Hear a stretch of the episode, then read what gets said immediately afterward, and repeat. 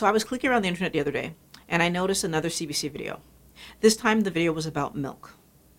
And I was just laughing at the the extent that they would go to create a controversy where there isn't one. Hello everyone, welcome to Mind Blowing Health and Wellness with Violet. I'm Violet, I'm a psychologist.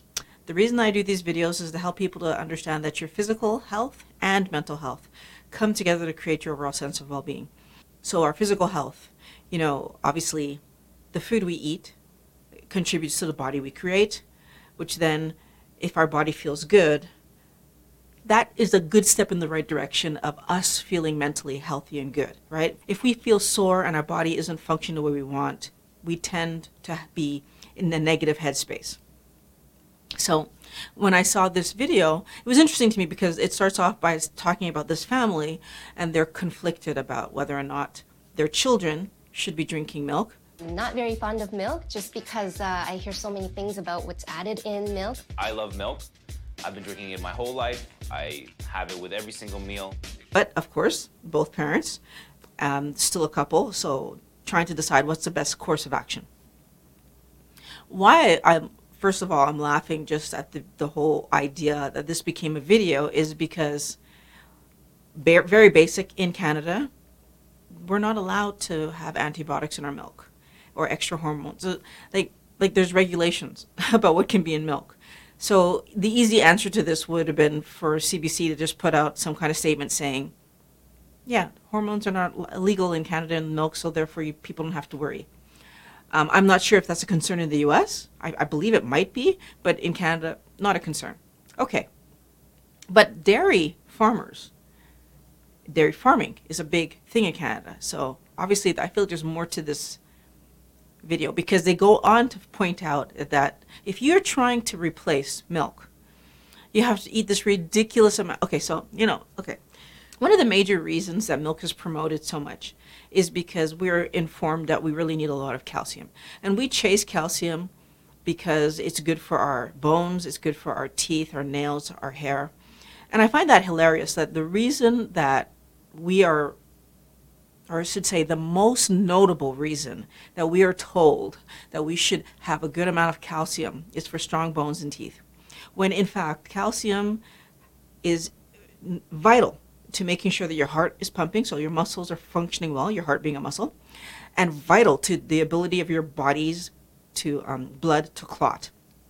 If you don't have calcium, I feel like if your heart's not working or your blood isn't able to, that's a much bigger health concern than the possibility that you break a bone although that's that's not a good thing either. I just find it interesting where our attention is. So why is it that our teeth and bones have so much calcium to begin with? Well interestingly enough it's because that's where our body stores it.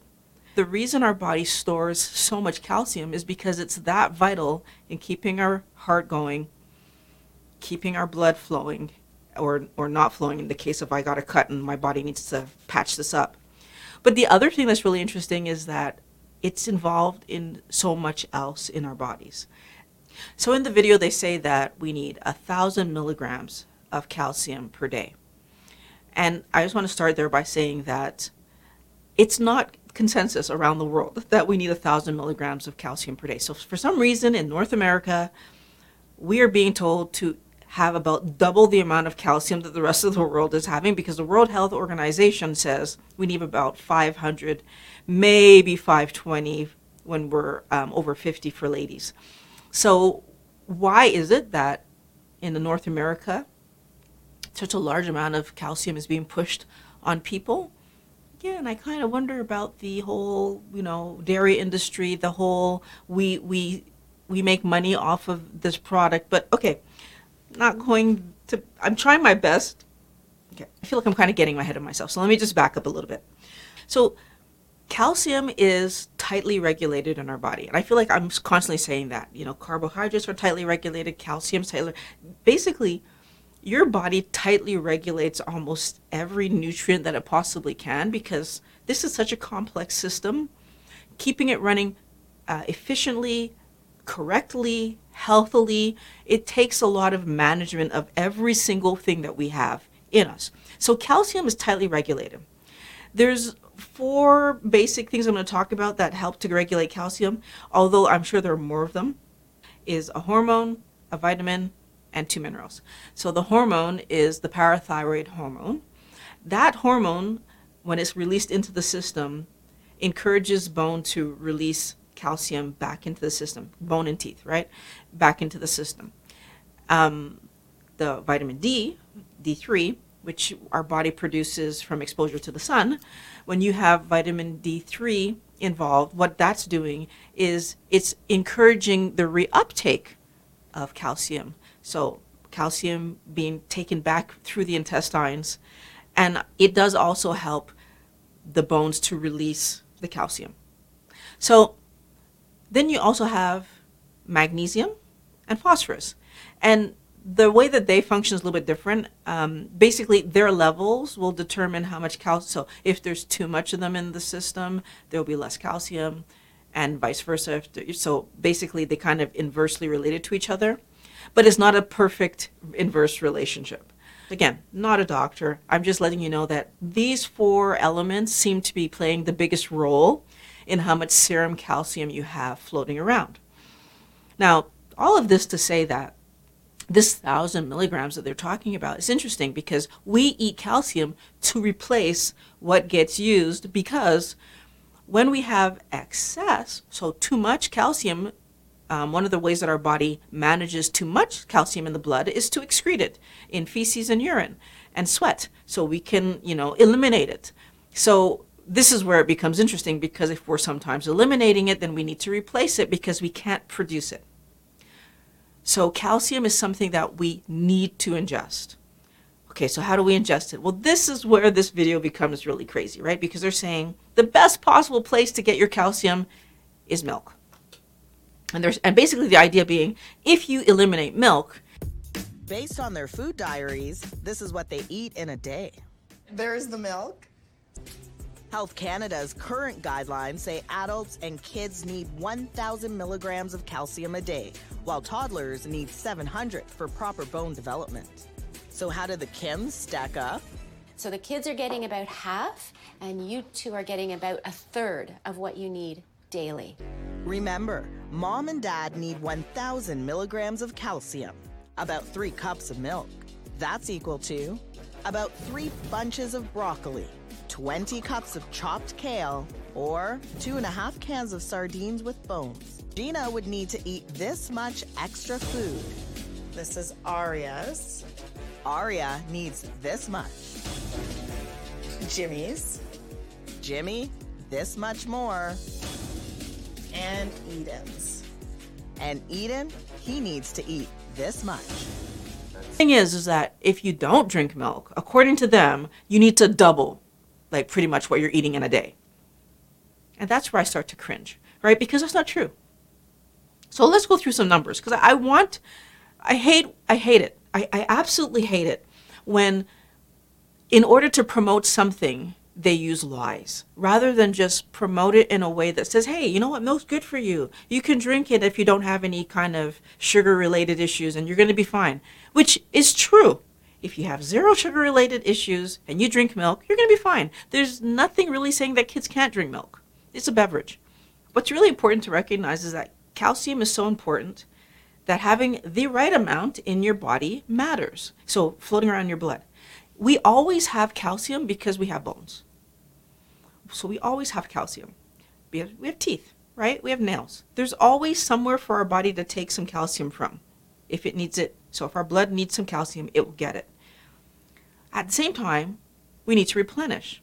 So, the having the correct amount of calcium, according to David A. Goldstein, he wrote a chapter in a book, in a science book back in 1990, and he was talking about the fact that keeping your serum calcium concentrations at the right amount were important because you can either develop hypocalcemia if you have too little calcium or hypercalcemia which means you have too much calcium. Now, if you have hypocalcemia, some of the possible problems you could have, so not enough calcium in the blood, could lead to tetany, which is the contraction of muscles um, that can range from tingles in the fingers and toes, like in the extremities, to pain in the hands and the feet, to numbness in the hands and the feet, depending on how each person experiences it.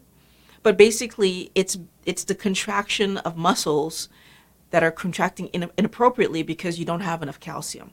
Another issue that you can have is convulsive seizures from not having enough calcium. Another issue you can have is cardiovascular issues, psychiatric issues. So basically, if you don't have enough calcium, your brain function can change significantly enough that you start to have psychiatric issues.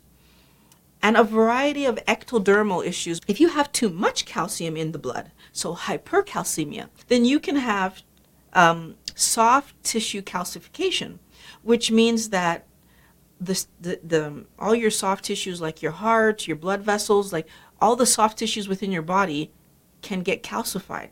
You can have a, a type of renal tubule damage that's called, I'm going to try to say this properly, tubular intestine, tu, oh my gosh, tubulion, tubuloinal, tubulointerstitial. You could possibly have tubulointerstitial nephropathy, nephropathy, um, which basically would lead to renal failure.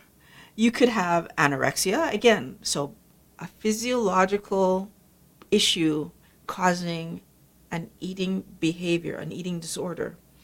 You can have nausea, you can have electrocardiographic disturbances, and a spectrum of neurologic changes from headache to coma, so again, affecting the brain. So, calcium being at the correct amount is actually very important. Okay, so now that we know that, it's not as if what the CBC is talking about isn't an important topic, right? The question is, though, do we need to prioritize milk as the place for getting our calcium? Is milk the best place to prioritize for getting our calcium? Are we doing ourselves a service by doing this? Why don't we start by just comparing the different uh, sources that they talked about in the video? Because they, they said if you wanted to replace a glass of milk with, so if we take a glass to be 250 um, milliliters, which for this, we're going to use grams because everything else is measured in grams. So 100 grams of milk is 97 milliliters. 100 grams of milk is 110 milligrams of calcium. Remember, according to the World Health Organization, we need 500. According to standard Canadian, standard American quotas, we need 1,000. So at that point, a glass of milk one cup would give you about 225 ish grams of milligrams of calcium. 100 grams of kale will give you 250 milligrams of calcium. Then what you really realize is that at that point, for just a mere 200 grams of kale, you're going to get half your daily allowance for the standard diet or your full allowance for the World Health Organization. Now, depending on how you cook your kale, if you actually cook it, that's not that much. If you eat it raw, it's a salad's worth. Now, another great source of um, calcium is nuts and seeds. And this is something that a lot of people who do other lifestyles like paleo will tell you. So, for example, sesame seeds, 100 grams of sesame seeds actually gives you 980 milligrams. So, almost the full amount for the standard American diet and double what the World Health Organization would suggest that you need. Almonds would give you 260 milligrams of calcium for 100 grams of almonds. It actually, all of a sudden, doesn't seem so hard to get the calcium that you need. Now, I'm going to point out if you're doing a standard Canadian, standard American diet, this is super easy, right? Eat some nuts, uh, some uh, some even uh, Brazil nuts. I mean, there's so many other nuts that you could eat. Like it's not just these two. Eat some nuts, eat some seeds. You're going to be fine. However, pointing you in another direction, if you're doing a keto lifestyle, it might be a little bit harder to eat that much nuts or that much seeds. So you will have to pay more attention to the leafy greens and the vegetables. And I'm, I want to go back to the vegetables in a minute, but I want to point something out because I just want to go back for a minute, I want to talk about what the actual goal of milk is because mammals produce milk for a very specific purpose. When mammal, so baby mammals are born, the goal of milk is to rapidly grow this infant to a stage where they can be somewhat self sufficient. And if you just take a look at baby pictures, so if you look at your newborn baby and your baby at two years old, the amazing difference in the look of that child between zero and two is is is night and day. What that those two renderings of the same person looks like.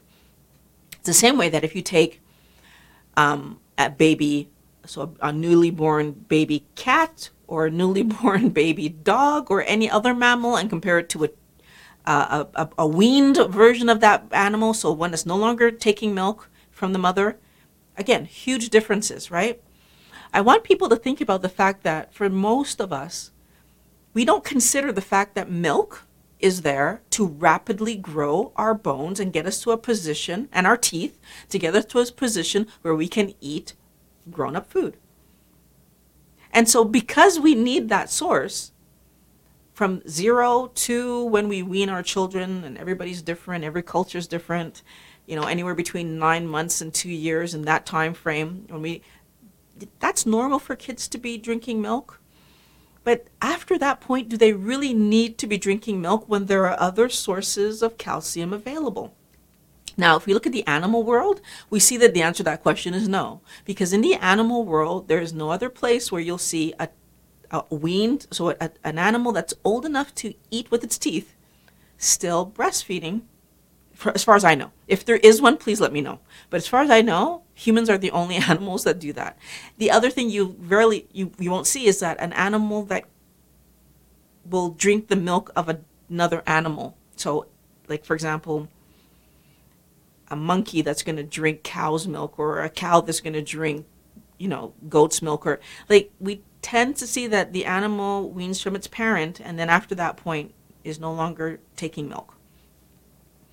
I'm saying this because I want us to think about the idea that just because we can do stuff doesn't necessarily mean that we should or have to be doing it. Sure, again, I'm not suggesting that people should never drink milk again.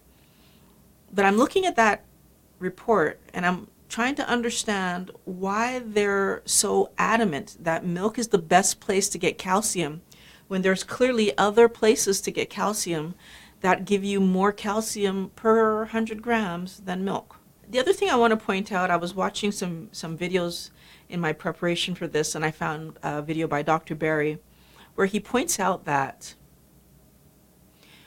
there have been studies that show that supplementing with calcium and even drinking milk and other sources of highly available calcium have been shown to cause cardiovascular issues so the research is pointing towards extra calcium, so unnecessarily high calcium causes cardiovascular issues.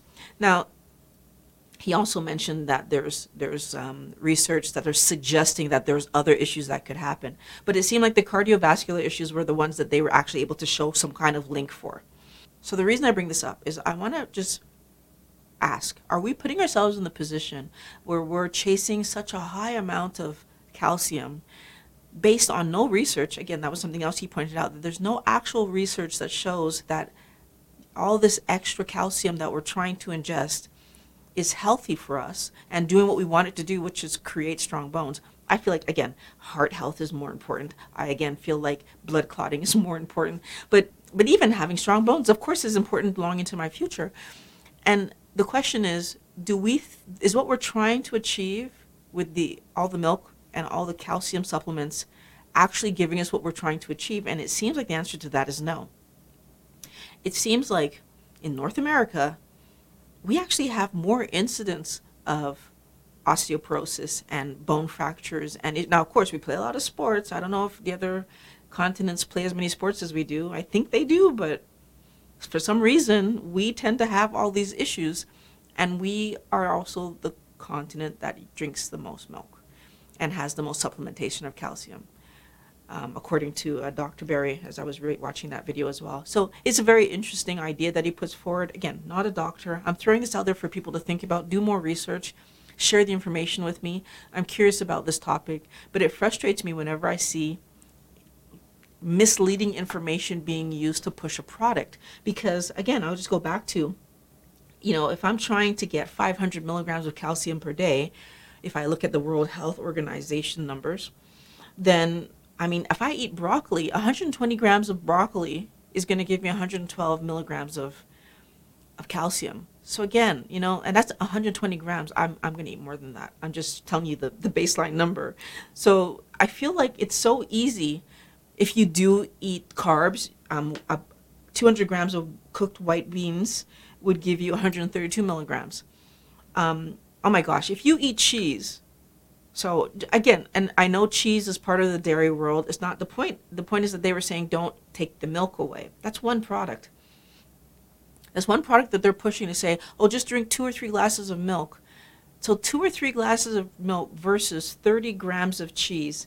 When you eat 30 grams of hard cheese, you get 240 milligrams of calcium. So, I mean, that's a great um, trade right there because 30 grams of hard cheese is going to be like 1.5 grams of carbs, maybe, if that much, maybe even less. Um, and if you go for the softer cheeses, then 60 grams would give you 270. So the most interesting to me was that they never talk about meat. So it, it almost makes it seem as if there isn't any calcium in meat. So, for example, beef has only about six milligrams per 100 grams, but it's still some calcium there. And I mean, if you compare it to the vegetables that they tell you to go after sometimes, so interesting to me. Chicken has 17, and an egg has 27 milligrams. Again, is it, is it huge amounts? No, but all of these things add up. If you think about like what you eat in a day, if I'm adding up all the bits of calcium that I'm getting, chances are I'm doing pretty well. But here's something even more important for us to think about because again, if I'm not in the scenario where I'm excessively losing calcium, because that would be problematic, and that would be hypocalcemia, which with all those uh, symptoms I told you earlier. But if I'm not in that situation, then part of the, the also important thing is having enough vitamin D3 to allow my body to reuptake calcium rather than eliminating it when I when my body needs to, right? Because of course I'm going to eat calcium because apparently it's in so much stuff that I eat and I didn't even realize how many of the things that I actually eat have calcium in them. But we are we we oftentimes disregard the biggest source of calcium that's on our plate, which is the bones of the meats that we're eating. So most of us are aware if you eat sardines, because those bones are really well cooked and you can just eat them down, that you get a good amount of calcium from that. But guess what? Depending on how you cook your meats, you can also do the same thing with a lot of your meat. So when you make a soup and you cook it to a point where the actual bones of the um, so you know like how you start with the bone and let that bone dissolve in there before you add the rest of your stuff if you make one of those nice long cooked soups. That's another way to get a lot of calcium. Which brings me to the other thing that they don't mention in the video, bone broth. And if I remember correctly, bone broth gives you 187 milligrams of calcium per 100 grams. There's so many places that you can actually get calcium that are not explored because they want to scare you by saying, "Oh, you have to eat double the amount of food per day in order to," and it's not true. Not reality, right? If you make a nice bone broth, you can either drink it straight, you can use it to make your soups. There's lots of ways to get that extra calcium that you're looking for. I think it would be very easy to replace milk out of your diet. I know I haven't drank milk in years. Um, for lactose reasons, for now for keto diet reasons. Um, but I do eat dairy. So I'm not going to say that I don't have any dairy because I do. But I think that this idea that only milk can give you the amount of calcium that you need is a fallacy. Do I think that if you do drink milk, it's a good place to get it's good. Is it the best? It's still not even the best. I think cheese would be a better place to get your calcium. Um, and bang for the buck in terms of uh, carbohydrate intake, much better than drinking milk. So I would encourage everybody who is worried about calcium, focus on getting enough D3. Focus on making sure that you have a good level of magnesium and phosphate in your body as well. Make sure that all your electrolytes are stable because I feel like that's probably the place where most people will get out of whack with their calcium because their other electrolytes and their other um, minerals are out of whack and then they're not their body is your body's always trying to keep everything's balanced right like i said we're such a complicated machine. Our body is always trying to keep us balanced and it's going to dump some things to keep other things at the right level and is constantly doing that which possibly could lead to you having not enough calcium uh, in your blood at a particular point in time. So do more research. I always want to just tell you to do more research because this research that I've done kind of got me to this point of where I'm saying, you know what? I don't think it's milk that's playing the big role. I know for myself, I feel great. I know for myself, my bones are strong and I'm doing well, but it doesn't mean because I am, you are, right? Like you need to pay attention to how straight your bones are. Are they still holding up? Are you able to do exercise? That's the other great thing is that what's the best way to build bones? just to do weight bearing exercise, right? Doing push ups and sit ups and running upstairs and lifting heavy things and carrying your kids around and playing with your kids and all the normal activities that cause our bones to get a little stress and then like grow a bit. The same way that our muscles need stress to grow, our bones need stress to grow. And you want to do it in the best possible, healthiest way. I want to thank you for watching Mind Blowing Health and Wellness with Violet. Love making these videos for you guys. Wellness Warriors, always happy that you come back. Talk to you again next week.